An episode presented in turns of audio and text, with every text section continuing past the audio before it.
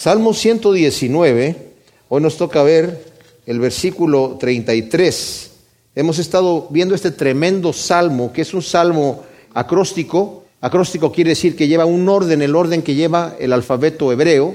Hemos visto otros salmos acrósticos, algunos de ellos cada versículo empieza con la, letra del abecedario y la, la, subsiguiente letra, ¿verdad? En el orden que va en el alfabeto, las 22 letras del alfabeto hebreo. Pero este particular salmo está agrupado en secciones de ocho versículos. Cada ocho versículos, cada versículo empieza con la letra eh, correspondiente. Ya vimos la letra Aleph, vimos la, letra Bet, la letra Gimel y la letra Dalet. Y ahora nos corresponde a ver la quinta letra, que es la letra E, H-E. Lo interesante de este salmo es que todos los versículos del Salmo 119, excepto el 122, hablan ya sea de la ley, del camino, del testimonio, del precepto, estatuto, mandamiento, juicio, palabra, dicho, verdad. Están estas palabras puestas allí y vamos a estarnos refiriendo a, lo que significan porque no solamente es la traducción literal, sino que tiene un mensaje muy especial y este salmo se podría estudiar muy extenso, eh, pero nunca terminaríamos de estudiarlo y lo que he hecho es, al principio estaba yo procurando irnos más rápido, pero parece que yéndonos más despacito es, lo saboreamos mejor. Vimos, cuando vimos la letra Aleph, que estaba destinado en los primeros ocho versículos al justo, los siguientes ocho versículos de la letra Bet al joven, los que seguían la letra eh, Gimel al peregrino en prueba y tribulación, deseoso del agua viva de la palabra, y Dalet del versículo 25 al 32, la influencia de la palabra sobre un corazón que lamenta su condición de pecado y o prueba. Ahora nos toca ver la letra E, H-E, y es el anhelo de conocer y obedecer los mandamientos de Dios y ser convertido por su poder. Saben, este es un deseo que cualquier siervo de Dios que realmente ha entregado su vida al Señor tiene en su corazón. Porque nosotros sabemos que somos personas carnales, sabemos que por nuestras propias fuerzas no podemos y fallamos constantemente al Señor. Y a veces vienen dudas, tal vez en nuestra vida, de, si realmente somos salvos o no, porque le fallamos al Señor continuamente. Pero el Señor sabe que le fallamos y nosotros no descansamos, fíjense bien, no descansamos tanto en la manera en que nosotros nos comportamos delante de Dios, sino descansamos en su gracia. No obstante, no vamos a vivir cínicamente. Claro, donde abundó el pecado, dice el apóstol Pablo, sobreabundó la gracia. Dice Juan, si decimos que no tenemos pecado, mm, mentimos y hacemos a Dios mentiroso. Pero si confesamos nuestros pecados, Él es fiel y justo para perdonarnos y limpiarnos de toda maldad. Y luego dice Juan, estas cosas les digo, hijitos, para que no pequen. Pero si alguien ha pecado, tenemos abogado para con el Padre a Jesucristo el justo. El Señor pagó por nuestros pecados y Dios nos ve justos delante de Él porque estamos cubiertos con la justicia de Jesús. No obstante, como dije, debe de haber en nuestros corazones ese deseo de vivir rectamente porque a Dios no lo podemos engañar. Y dice la Escritura, no os engañéis, Dios no puede ser burlado. Todo lo que el hombre siembra, eso va a cegar. El Señor nos ha hecho libres del pecado. Pero nosotros tenemos el libre albedrío de, seguir pecando si queremos pecar. El Señor no nos obliga a vivir una vida santa. El Señor nos corrige cuando nosotros nos portamos mal. El Señor nos corrige para que volvamos a entrar en el camino. Y quiero leerles algo que está aquí en el capítulo 31 de Jeremías. No sé si quieren voltear ahí, si no, yo se los leo. En el capítulo 31 hay una parte donde el Señor le está hablando a Israel, a un Israel rebelde. Aunque se refiere a Efraín, siempre el Señor a veces toma el nombre de alguna de las tribus cuando se refiere a todo su pueblo. Y lo podemos tomar personal para nosotros también, ¿ok? Y dice el versículo 16, así dice Yahvé, reprime del llanto tu voz y de las lágrimas tus ojos, porque tu trabajo será recompensado, dice Yahvé. Y volverán de la tierra del enemigo. Hay esperanza de un porvenir, dice Yahvé los hijos volverán a su propia tierra. O sea, el Señor está hablando aquí de un pueblo que ha sido castigado por su rebeldía y por su pecado. Y muchas veces el Señor, como dije yo, nos dice allí en Hebreos, como nos ama, nos corrige, nos disciplina. La palabra disciplina viene de la palabra discípulo, que es el Señor nos está llevando en un camino que es un camino que nos conviene. Nos está enseñando a quitarnos nuestra carnalidad, nuestra necedad y nuestra torpeza para que andemos en los caminos de Dios. Mis amados, no se trata de vivir en una religión. No se trata de, guardar unos ciertos estatutos para, para tener a Dios tranquilo. Se trata de vivir una vida que es la vida misma que Dios quiere para nosotros. Una vida santa es la vida que nos conviene. Y cuando aprendemos nosotros a deleitarnos, en la santidad de Dios, es una delicia impresionante. Entonces el Señor está hablando aquí a su pueblo rebelde y le dice, reprime el llanto. Dice, tu trabajo va a ser recompensado, vas a volver a tu tierra, le está diciendo porque los habías echado de la tierra. Y dice, hay esperanza de un porvenir, dice el Señor, los hijos volverán a su propia tierra. Oí atentamente el lamento de Efraín. O sea, oí el lamento de mi pueblo que decía mi pueblo, me azotaste, Fui castigado como novillo indómito. Conviérteme y seré convertido porque tú eres Yahvé mi Dios. Tremendo. O sea, Señor, yo quiero ser convertido. Yo necesito que tú me cambies. Esa es mi oración constante al Señor. Señor, yo quiero ser transformado por tu poder. No me gusta como yo soy. O sea, no estoy en donde yo quiero estar, como lo he repetido en otras ocasiones, pero no estoy en donde estaba antes, gracias a Dios. Pero proseguimos al blanco. Y yo quiero decirlo, Señor, quita de mí toda carnalidad y llévame de gloria en gloria. Conviérteme y seré convertido, porque tú eres Yahvé mi Dios. Si me aparté, después me arrepentí, reconocí mi falta y herí mi muslo.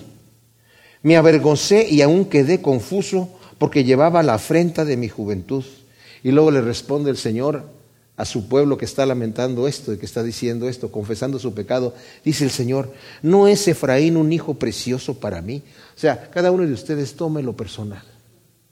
¿No eres tú un hijo o una hija precioso para mí? ¿No es un niño en quien me deleito? Porque aun cuando lo reprendo me acuerdo de él con ternura. Mis entrañas se conmueven y cedo a la compasión, dice Yahvé. Qué hermoso, ¿verdad? O sea, el Señor nos ama, el Señor no nos quiere castigar. Dice la Escritura que de tal manera amó Dios al mundo que ha dado a su Hijo unigénito para que todo aquel que en Él cree no se pierda, sino que tenga vida eterna. Porque no envió Dios a su Hijo al mundo para condenar al mundo, sino para que el mundo sea salvo por Él. Esa es la razón por la cual vino Cristo. Esa es la razón por la cual el Señor nos creó. Como dice Romanos 8, nos ha hecho para regalarnos todas las cosas, para hacernos herederos de Dios y coherederos con Cristo Jesús, herederos de todas las cosas. Realmente el plan de Dios para nosotros son tremendos. Entonces el versículo 33 dice, enséñame, oh Yahvé, el camino de tus estatutos y los guardaré hasta el fin. Hazme entender y atesoraré tu ley y la guardaré con todo el corazón. Hazme andar por la senda de tus mandamientos porque en ella me deleito. Inclina mi corazón a tus testimonios y no a la avaricia. Aparta mis ojos, que no vean la vanidad, vivifícame en tus caminos. Confirma tu palabra a tu siervo, que es para los que te temen. Aleja de mí el oprobio que temo, porque tus preceptos son buenos. He aquí, anhelo tus mandamientos, vivifícame en tu justicia. Como dije, este salmo es el anhelo de conocer y obedecer los mandamientos de Dios y ser convertido por su poder. Versículo 33 nuevamente. Enséñame, oh Yahvé, el camino de tus estatutos. Estatutos es normas sociales. Enséñame, Señor, cómo me debo comportar delante del mundo. Enséñame los hábitos que debo de tener delante de la sociedad. ¿Cómo me debo comportar? ¿Y cómo dice aquí? Y los guardaré hasta el fin. Eso es algo que yo decido hacer. Tú enséñame cómo obrar, Señor. Está por un lado Primero, el querer conocer la voluntad de Dios, el querer conocer los caminos de Dios. Sería trágico que yo le esté diciendo al Señor, enséñame tus estatutos y tus caminos, y que el Señor me diga, mira, esto es lo que yo quiero que tú hagas, y yo diga, no, yo no quiero vivir así, yo no quiero caminar así. Cuando tenemos una mente torpe y una mente carnal, que no queremos andar en los estatutos de Dios, es porque nuestra carne toma control de nosotros. Tenemos dos naturalezas en nosotros luchando. Nuestra carne tiene sus propios deseos que van contra el espíritu. Y el espíritu tiene sus deseos que van contra la carne. La carne es nuestro enemigo, porque nos presenta una solución a los apetitos que nuestra alma tiene. Nuestra alma tiene apetitos. Pero si dejamos que la carne llene con los apetitos que tiene la carne, el apetito que tiene el alma no nos llena nunca. Nos quedamos vacíos. Y siempre queremos más. Y es allí donde dice Salomón, el ojo no se sacia de ver, ni el oído se sacia de oír, ni el paladar se sacia de gustar. Y, y, todo es vanidad, porque siempre quiero más y más y más y más, y nunca alcanzo a estar satisfecho, porque la carne es engañosa. Engañoso es el corazón más que todas las cosas. La mente carnal no se sujeta a la ley de Dios, es nuestro enemigo. Así nacemos. Por naturaleza somos enemigos de nosotros mismos, por naturaleza, y Dios nos está corrigiendo. Entonces, cuando yo digo, Señor, enséñame los hábitos que debo tener en la sociedad, enséñame tus caminos. Yo quiero andar en tus estatutos y voy a guardarlos hasta el fin. Ese es mi propósito. Si yo no me propongo guardar hasta el fin los estatutos de Dios, no lo voy a lograr. Si no me propongo nada, nada voy a lograr. Luego dice el versículo 34, hazme entender y atesoraré tu ley y la guardaré con todo el corazón. Nuevamente está hablando aquí, hazme entender el conocimiento de Dios. Hazme entender tu ley. La Biblia habla mucho acerca del conocimiento. Pedro habla muchísimo acerca de conocer a Dios. No solamente conocerlo de que leí la Biblia, sino conocerlo de una manera, en una relación íntima con Dios. Hazme entender, Señor, tu ley. Dios no nos da mandamientos arbitrarios, como lo he repetido varias veces, son para nuestro beneficio. Él no va a sacar ningún beneficio con mi obediencia. Yo no voy a aportar nada para Dios. Yo no le quito ni le doy nada. Él es absoluto. Pero Él, por cuanto me ama, me ha dado una ley para que yo la guarde y ande como Él anda. Porque él, dice, él dice, seis santos como yo soy santo, sed perfectos como yo soy perfecto. Yo quiero entender esta ley. Romanos 12, del 1 al 2 dice, presentad vuestros cuerpos en sacrificio vivo, santo, agradable a Dios, que es vuestro culto racional, es lo que sabemos que tenemos que hacer. No os conforméis a este siglo, sino sed transformados por medio de la renovación de vuestro entendimiento para que comprobéis cuál es la buena voluntad, que es agradable y es perfecta la voluntad de Dios. Entonces yo presento mi cuerpo en sacrificio vivo, santo y agradable a Dios, y entonces voy realmente a comprobar cuál es la buena voluntad de Dios, agradable y perfecta. Primera de Tesalonicenses capítulo 4, versículo 3 dice, porque la voluntad de Dios es vuestra santificación, que os apartéis de la fornicación. Que a cada uno de vosotros sepa cómo tener su propio vaso en santidad y honor, no en compasión de concupiscencia, como los gentiles que no conocen a Dios. Que nadie peque ni agravie a su hermano en este asunto, porque como ya os hemos advertido y testificado solemnemente, el Señor es vengador de todo esto, porque no nos llamó Dios a inmundicia, sino a santificación. O sea, ese es el propósito que Dios tiene para mi vida. Y yo estoy diciendo aquí, el salmista dice, hazme entender tu ley y la voy a atesorar y la voy a guardar con todo el corazón. Yo me propongo andar en tus caminos de todo corazón. Versículo 35 dice, hazme andar por la senda de tus mandamientos, porque en ella me deleito. Notemos cómo el, salmista está pidiéndole al Señor ayuda. En esta porción y en la siguiente porción que vamos a estudiar, vemos que el salmista está dependiendo del Dios y nosotros dependemos de Él. Dice aquí, Hazme andar por la senda de tus mandamientos. Señor, tú eres el alfarero, yo soy el vaso, necesito que tú me ayudes a que yo ande en tus caminos. Dice la escritura que nosotros debemos velar en la oración. ¿Qué quiere decir velar en la oración? No quiere decir quedarse despierto toda la noche. Quiere decir que cuando yo oro al Señor algo y quiero andar en sus caminos, estoy velando que voy a andar en sus caminos. El que piense estar firme, mire que no caiga. Y dice aquí Hazme andar por la senda de tus mandamientos, porque en ella me deleito. O sea, realmente hay un gozo sano en andar en los caminos de Dios. Hay un gozo que viene de parte del Espíritu cuando yo vivo en obediencia.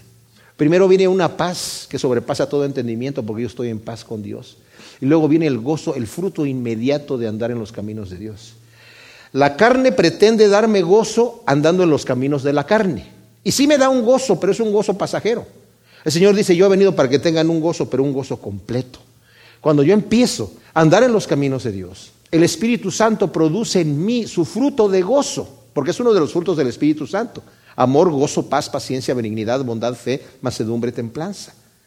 Es un gozo verdadero que no depende de las circunstancias, va mucho más profundo que eso. Y por eso la Biblia habla mucho del gozo. Dice, el reino de los cielos no es comida ni bebida, sino gozo y paz en el Espíritu Santo. ¿Qué es lo que Dios quiere para mí? Gozo y paz. Y cuando yo ando en los estatutos de Dios, hazme andar por la senda de tus mandamientos, porque en ella me voy a deleitar, voy a andar realmente con el gozo del Espíritu. Versículo 36 dice, inclina mi corazón a tus testimonios y no a la avaricia. Nuevamente aquí le estoy pidiendo al Señor ayuda. Señor, inclíname a mí a hacer las buenas obras que glorifiquen a Dios, porque la palabra que utiliza aquí es edut, que es testimonio, variante de otra palabra, que significa justamente em, testimonios y reglas de conducta que atestiguan la voluntad de Dios. O sea, una vida que da testimonio de que estoy viviendo de acuerdo a la voluntad de Dios, una vida que muestra y manifiesta que estoy obedeciendo a Dios. Y le estoy diciendo al Señor, Señor, inclina mi corazón a tus buenas obras que glorifican a Dios, no a la avaricia. La avaricia se, refiere a ganancias deshonestas. El Señor dice que no podemos servir a dos señores, ¿verdad? Obedecemos uno, obedecemos al otro, no podemos servir a Dios y a las riquezas. Y cuando le pido al Señor que no incline mi corazón a la avaricia, esta palabra avaricia aquí significa ganancias a cualquier precio, no importa las reglas que yo rompa. Y hay gente que vive así. Hay gente que, ese es el pensamiento del mundo actual. Súbete por encima de cualquiera, ¿verdad? se trata de que tú simplemente llegues al éxito y no importa quién aplastas abajo. Pero la situación que estamos pidiendo aquí, el Señor está diciendo el salmista, Señor, inclina mi corazón a tus testimonios y no a la avaricia, que mis ojos estén viendo en dónde está realmente el tesoro que es válido. Y luego dice el versículo 37, aparta mis ojos, que no vean la vanidad, vivifícame en tus caminos. La vanidad, ¿cuál es la vanidad? La vanidad es todo lo que brilla y que parece que es, pero que no es. Nuevamente, vemos las cosas, dice la Escritura, que, que, son por un tiempo. Nuestro ojo carnal solamente puede ver las cosas que ahora son y mañana dejan de existir. Y no podemos ver las cosas que son eternas. La Biblia me dice, no pongan los ojos en las cosas de la tierra, sino en las cosas de arriba. ¿Y cómo voy a poner los ojos en las cosas de arriba si no se ven? Pero está hablando de mis ojos espirituales, ¿verdad? Y por eso dice aquí, aparta mis ojos que no vean la vanidad. Y como opción que me está dando, vivifícame en tus caminos. O sea, realmente yo lo que necesito es vida, Señor. Y no la voy a encontrar en las cosas vanas. Porque ese es el pensamiento que tenemos nosotros. Y eso es lo que nos enseñan en la televisión, lo que vemos nosotros de todos los este, anuncios. Si nada más tienes esto, vas a estar contento. Si tienes aquello, si compras esto otro, vas a estar feliz. Pero eso es vanidad. Salomón fue un hombre que, si acaso tal vez la única persona que yo pudiera decir que tuvo la capacidad de llenarse con lo que se le pegara a la gana. Tenía riquezas sobreabundantes. Su salario eran creo que 230 toneladas de oro al año. Su salario que recogía solamente de los impuestos de Israel. Tenía, diez mil, tenía mil mujeres en su harén. Tenía abundancia de caballos, tenía fama, sabiduría. Y dice él, todo es vano. Quise yo llenarme con más sabiduría y fue vano. Quise llenarme con más riquezas y fue vano. Quise entonces subir mi estatus y mi fama y fue en vano. Entregué mi cuerpo al placer que se me antojaba y no me negué ninguna cosa y fue en vano. Por eso decimos, Señor, no inclina mi corazón a tus caminos y no a la vanidad, porque la vanidad no nos va a llenar, al final nos vamos a quedar así. Oye, pues si esto es lo que es. Japón, que es uno de los lugares en donde la gente se esfuerza mucho más por llegar al éxito, es uno de los lugares donde hay mayor índice de suicidios porque llegan hasta la, cumbre y dicen, esto es lo que es, esto es lo que es, esto no es lo que yo estaba buscando, esto no me satisface. Pero hay una verdadera satisfacción en guardar los caminos de Dios. Hay una verdadera satisfacción. Confirma tu palabra a tu siervo, que es para los que le temen. O sea, confirma tu voluntad en mí. Confírmame, Señor, en tus caminos. Sed santos como yo soy santo, dice el Señor en Levítico 11:45. Y luego en Mateo 5:48 el Señor dice, sed perfectos como vuestro Padre que está en los cielos es perfecto. Cuando nos está hablando acerca de amar al enemigo, fíjense el contraste. O sea, no nos está diciendo, el Señor que necesitamos ser perfectos porque necesitamos portarnos muy bien. Está diciendo, ama a tu enemigo, bendice al que te maldice, dale si te está pidiendo, y si, si fuera tu amigo se lo darías, pero si es tu enemigo no se lo darías, dale, hazle bien. Y sé perfecto como nuestro Padre que está en los cielos es perfecto, porque el Señor, siendo nosotros enemigos de Dios, nos ha amado hasta la muerte. Qué tremendo. Y también hay una satisfacción. Cuando nosotros empezamos a obedecer y a tomar el carácter de Dios, que los que todos que son cristianos ya tienen el Espíritu de Dios. En la persona que no conoce a Dios, yo estaría hablando en chino para una persona así. Pero nosotros que conocemos a Dios y que el Espíritu Santo vive en nosotros, mis amados, al obedecer la voluntad de Dios tenemos esa satisfacción que el Espíritu de Dios derrama en nuestro corazón, ese gozo abundante, y es así en el momento que somos perfectos, que somos santos delante de Dios, el Señor confirma su palabra en nosotros. Versículo 39. Aleja de mí el oprobio que temo porque tus preceptos son buenos. Ahora la palabra oprobio significa la mala fama que yo voy a tener por mi mala conducta. Puede ser que tenga una mala fama porque están, eh, la gente está hablando mal de mí injustamente. Pero, por ejemplo, la nueva traducción viviente de la Biblia, esta parte que acabamos de leer dice, ayúdame a abandonar mis caminos vergonzosos porque tus ordenanzas son buenas. Ayúdame, Señor, a dejar mi vida podrida, mis caminos vergonzosos, porque tus ordenanzas son perfectas y son buenas. Señor, líbrame de lo propio, porque tus preceptos son buenos. Y luego el versículo 40 dice, he aquí, anhelo tus mandamientos, vivifícame en tu justicia. Y aquí lo que está diciendo es normas personales de obediencia a Dios. Vivifícame en tu justicia. Dice la nueva traducción viviente también aquí, anhelo obedecer tus mandamientos, renueva mi vida con tu bondad. Quiero obedecerte, Señor, renuévame, cámbiame. Como leímos, conviérteme y seré convertido. Y por eso vemos aquí el anhelo de conocer y obedecer los mandamientos de Dios y ser convertido exactamente aquella imagen que el Señor quiere hacer en mí. Quiere desarrollarme, como dice Romanos 8, a la estatura de Cristo Jesús. Mi carne se revela para, contra esas cosas, pero por eso digo, vivifícame en tu justicia, Señor. Líbrame de las injusticias de la vida. Dice el Salmo 80, está hablando justamente el versículo 3, dice, restauranos, oh Elohim, a resplandecer tu rostro y seremos salvos. El versículo 7 dice, oh Elohim Sebaot, restauranos y haz resplandecer tu rostro y seremos salvos. El versículo 19, oh Yahvé Elohim Sebaot, haznos volver, haz resplandecer tu rostro y seremos salvos. Y vimos ah, en este Salmos 119, justamente el versículo del 5 al 8 dice, ¿cómo anhelo que sean ordenados mis caminos para poder guardar tus estatutos? Entonces no me avergonzaría al contemplar tus mandamientos. Te alabaré con rectitud de corazón cuando aprenda tus justos preceptos. Guardaré tus estatutos, no me abandones del todo. O sea, Señor, transfórmame, ayúdame. Yo sé que te fallo, Señor, pero necesito que me ayudes y me levantes y me lleves adelante. La siguiente letra que vamos a ver aquí, el Salmo 119, versículo 41, ya vimos la, la primera parte, la letra Aleph, que era del versículo 1 al 8 en este salmo acróstico. Después la letra Bet, del 9 al 16, y habla del joven, la primera parte del justo. Y después vimos del 17 al 24 la letra Gimel, y ahí habla del peregrino en prueba y tribulación, deseoso del agua viva de la palabra. Del versículo 25 al 32 la letra Dalet, la influencia de la palabra sobre un corazón que lamenta su condición de pecado y o prueba.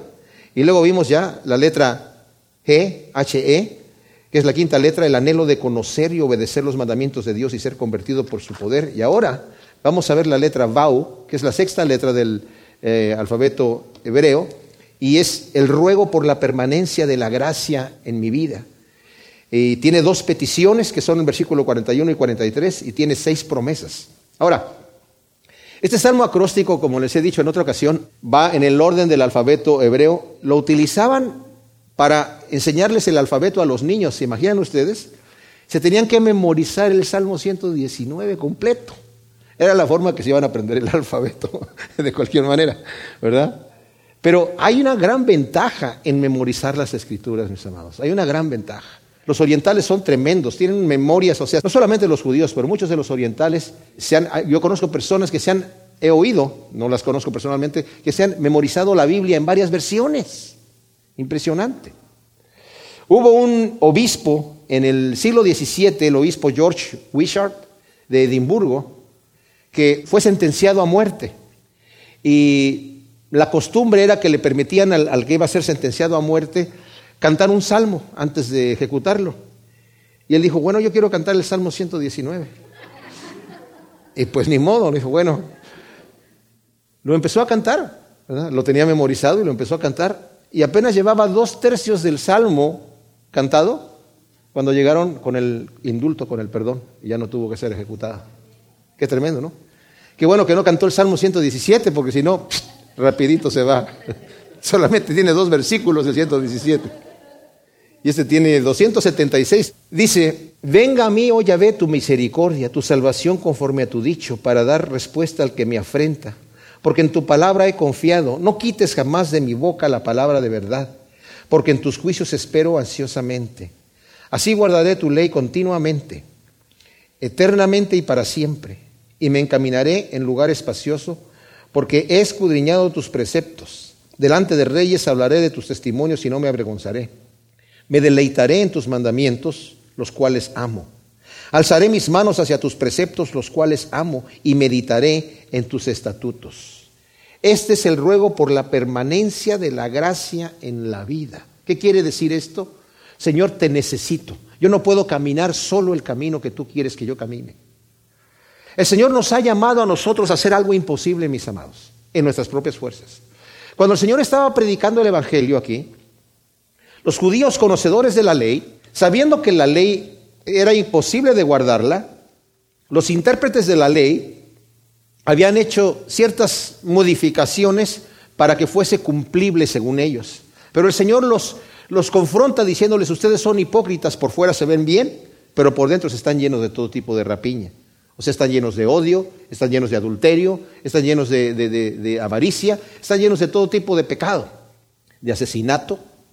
Y aunque el Señor les está hablando de eso, cuando el Señor empieza a hablar acerca de la ley que ellos tenían escritas, dada por Dios mismo, empieza a decirles, oíste que fue dicho que el que mata es homicida. Yo te digo que el que aborrece a su hermano ya es homicida. Oíste que fue dicho que el que comete adulterio es culpable de ese crimen y de ese pecado delante del concilio. Yo te digo que el que mira a una mujer y la desea en su corazón ya es adúltero.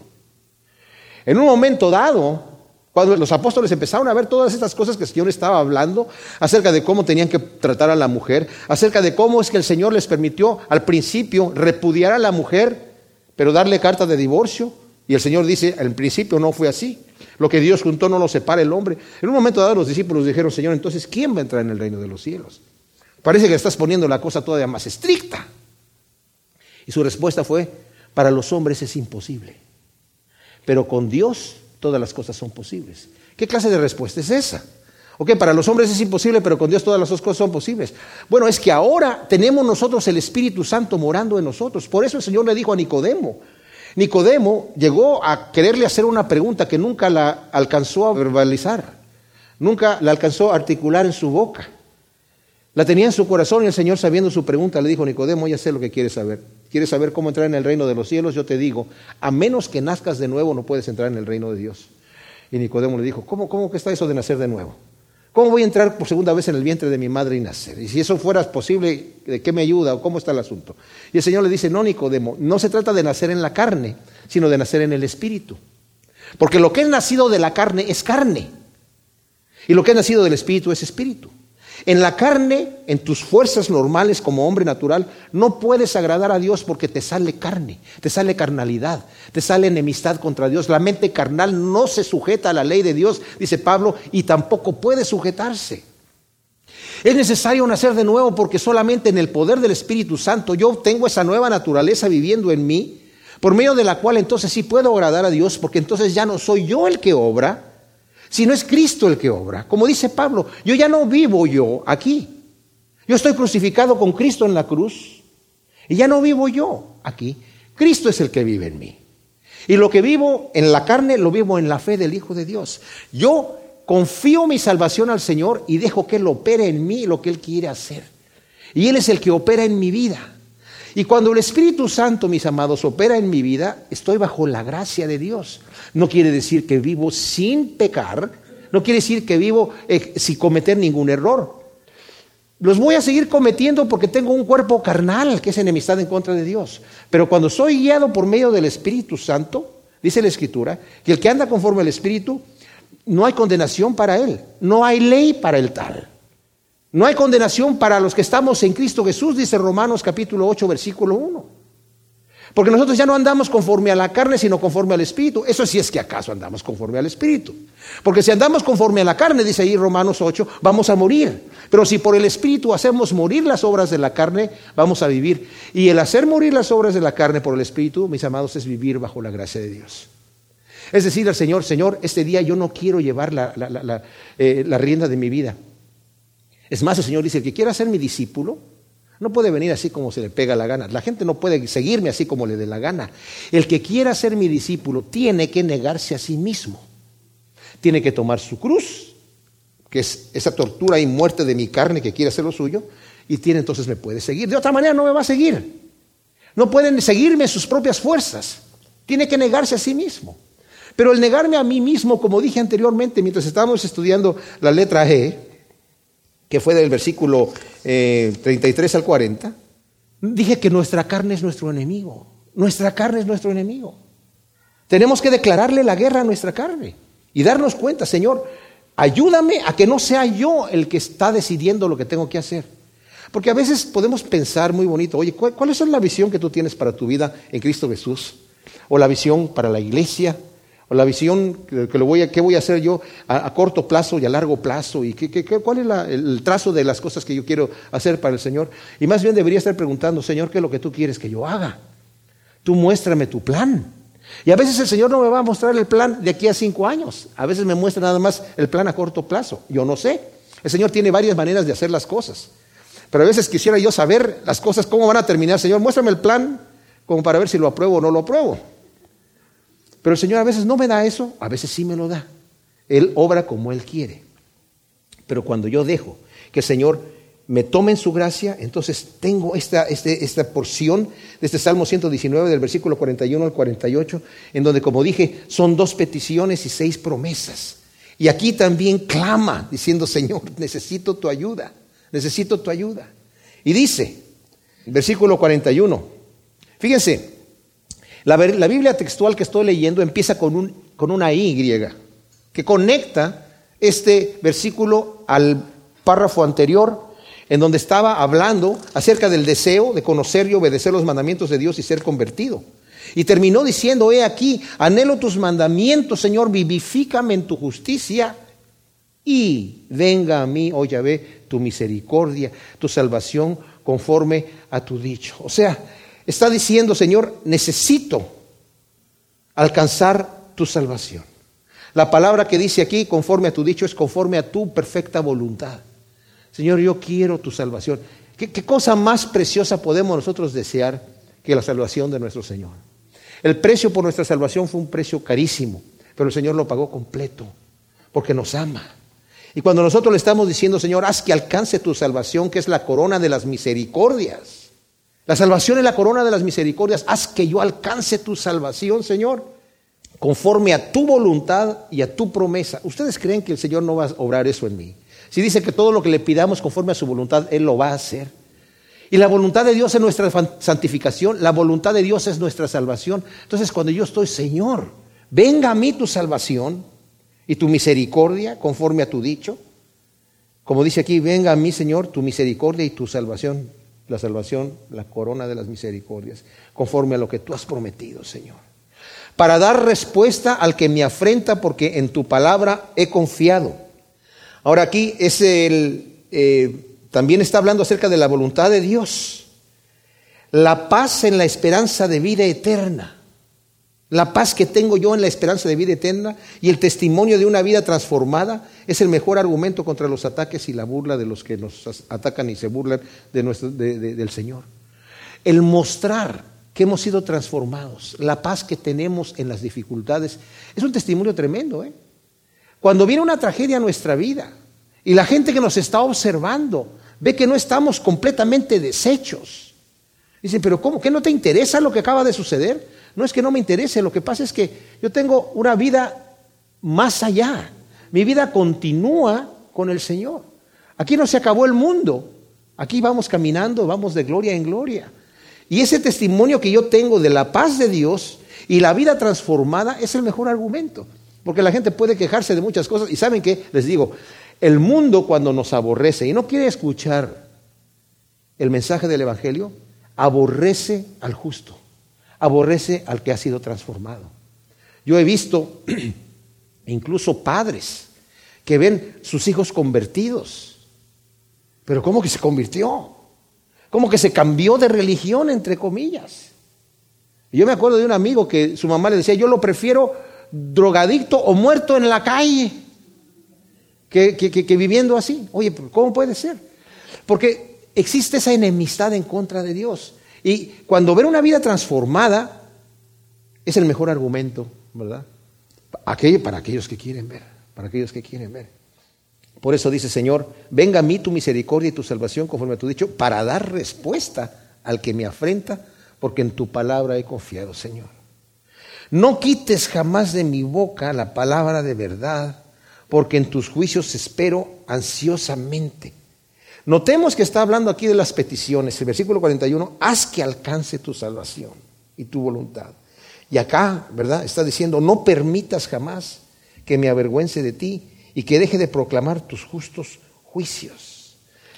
El Evangelio de Marcos, en el capítulo 8, el Señor hablando después de que hizo el comentario acerca de este joven rico que le dijo, Señor, ¿qué debo de hacer para heredar la vida eterna? Y le dijo, pues guarda los mandamientos. ¿Cuáles? Y le dijo al Señor seis de los diez mandamientos. ¿verdad? Dice, todo eso guardado desde mi juventud. Le dijo, una cosa te falta entonces. Vende todo lo que tienes y da a los pobres. Dice que se fue muy triste porque tenía muchas posiciones. Los seis mandamientos segundos de la tabla de la ley se comprendían en ama a tu prójimo como a ti mismo. Los primeros cuatro en amarás a Dios sobre todas las cosas. Entonces, dijo yo, todo eso lo he guardado desde mi juventud. Entonces vende lo que tienes y dalo a los pobres. Y dijo, no, entonces demostró que no los había guardado desde su juventud porque no amaba a su prójimo como a sí mismo. Y una vez que eso sucede, el Señor hace el comentario en el versículo 36 y dice, porque ¿qué aprovecha el hombre si ganara todo el mundo y pierde su alma? Pues ¿qué dará el hombre por su alma?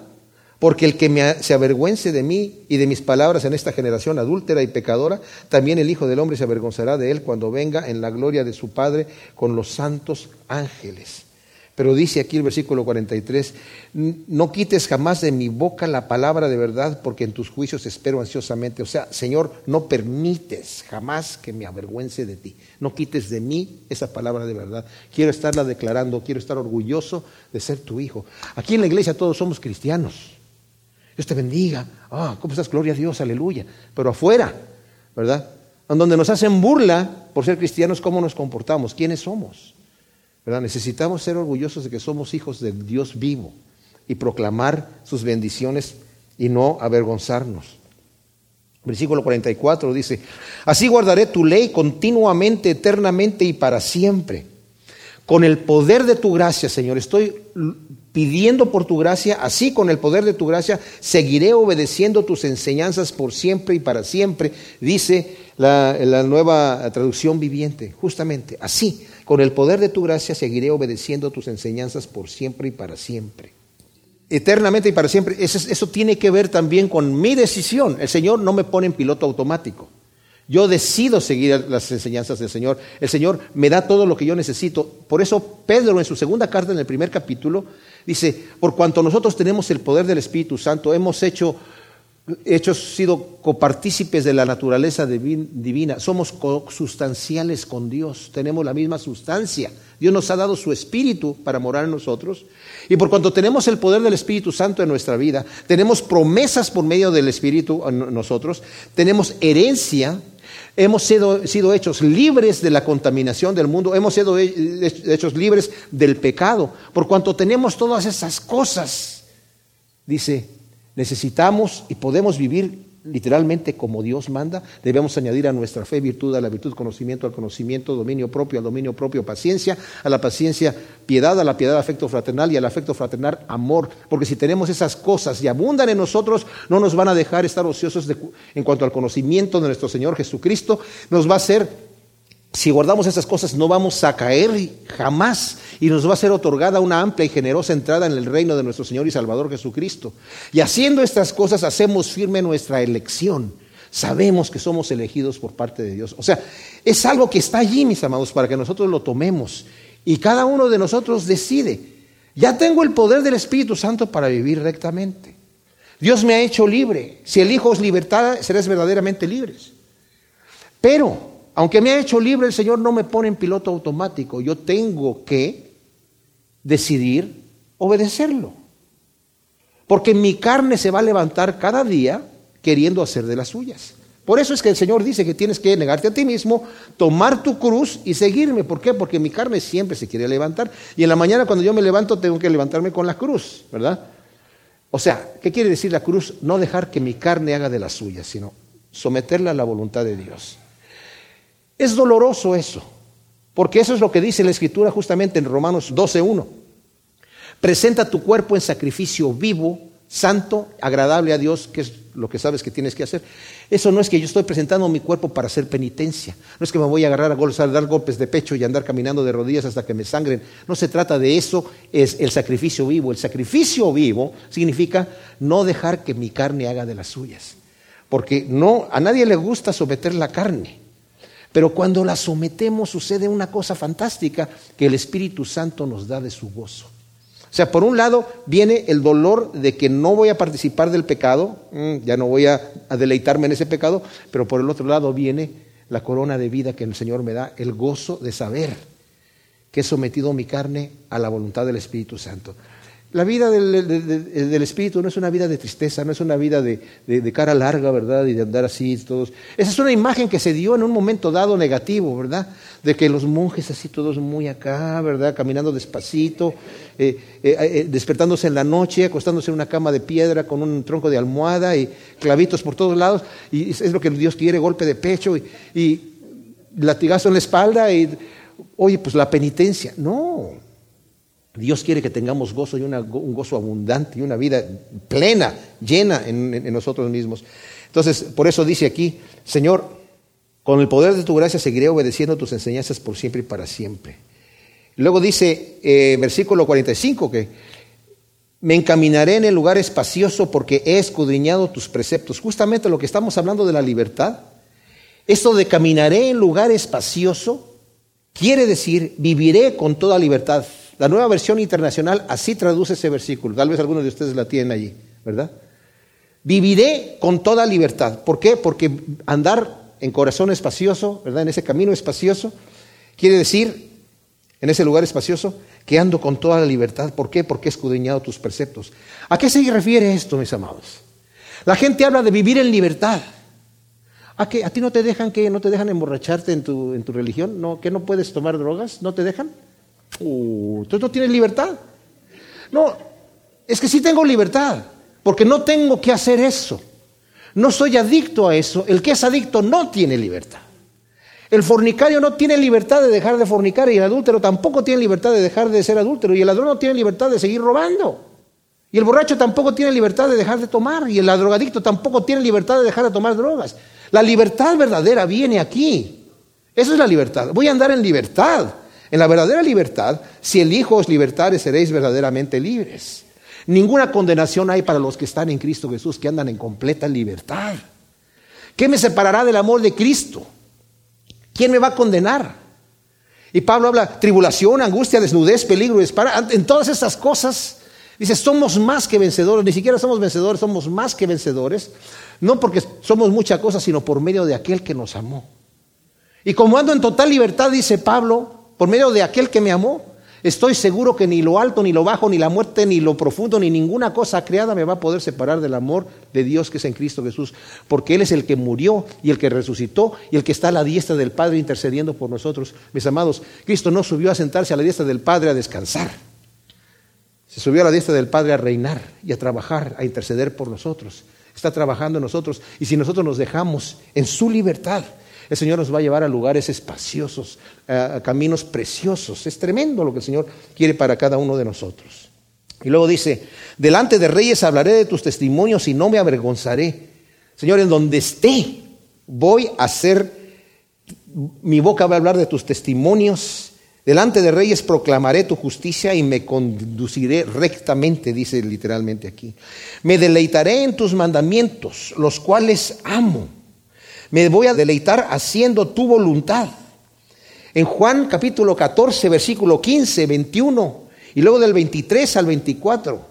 En ese capítulo 14 el Señor está diciendo, el que me ama guarda mis mandamientos.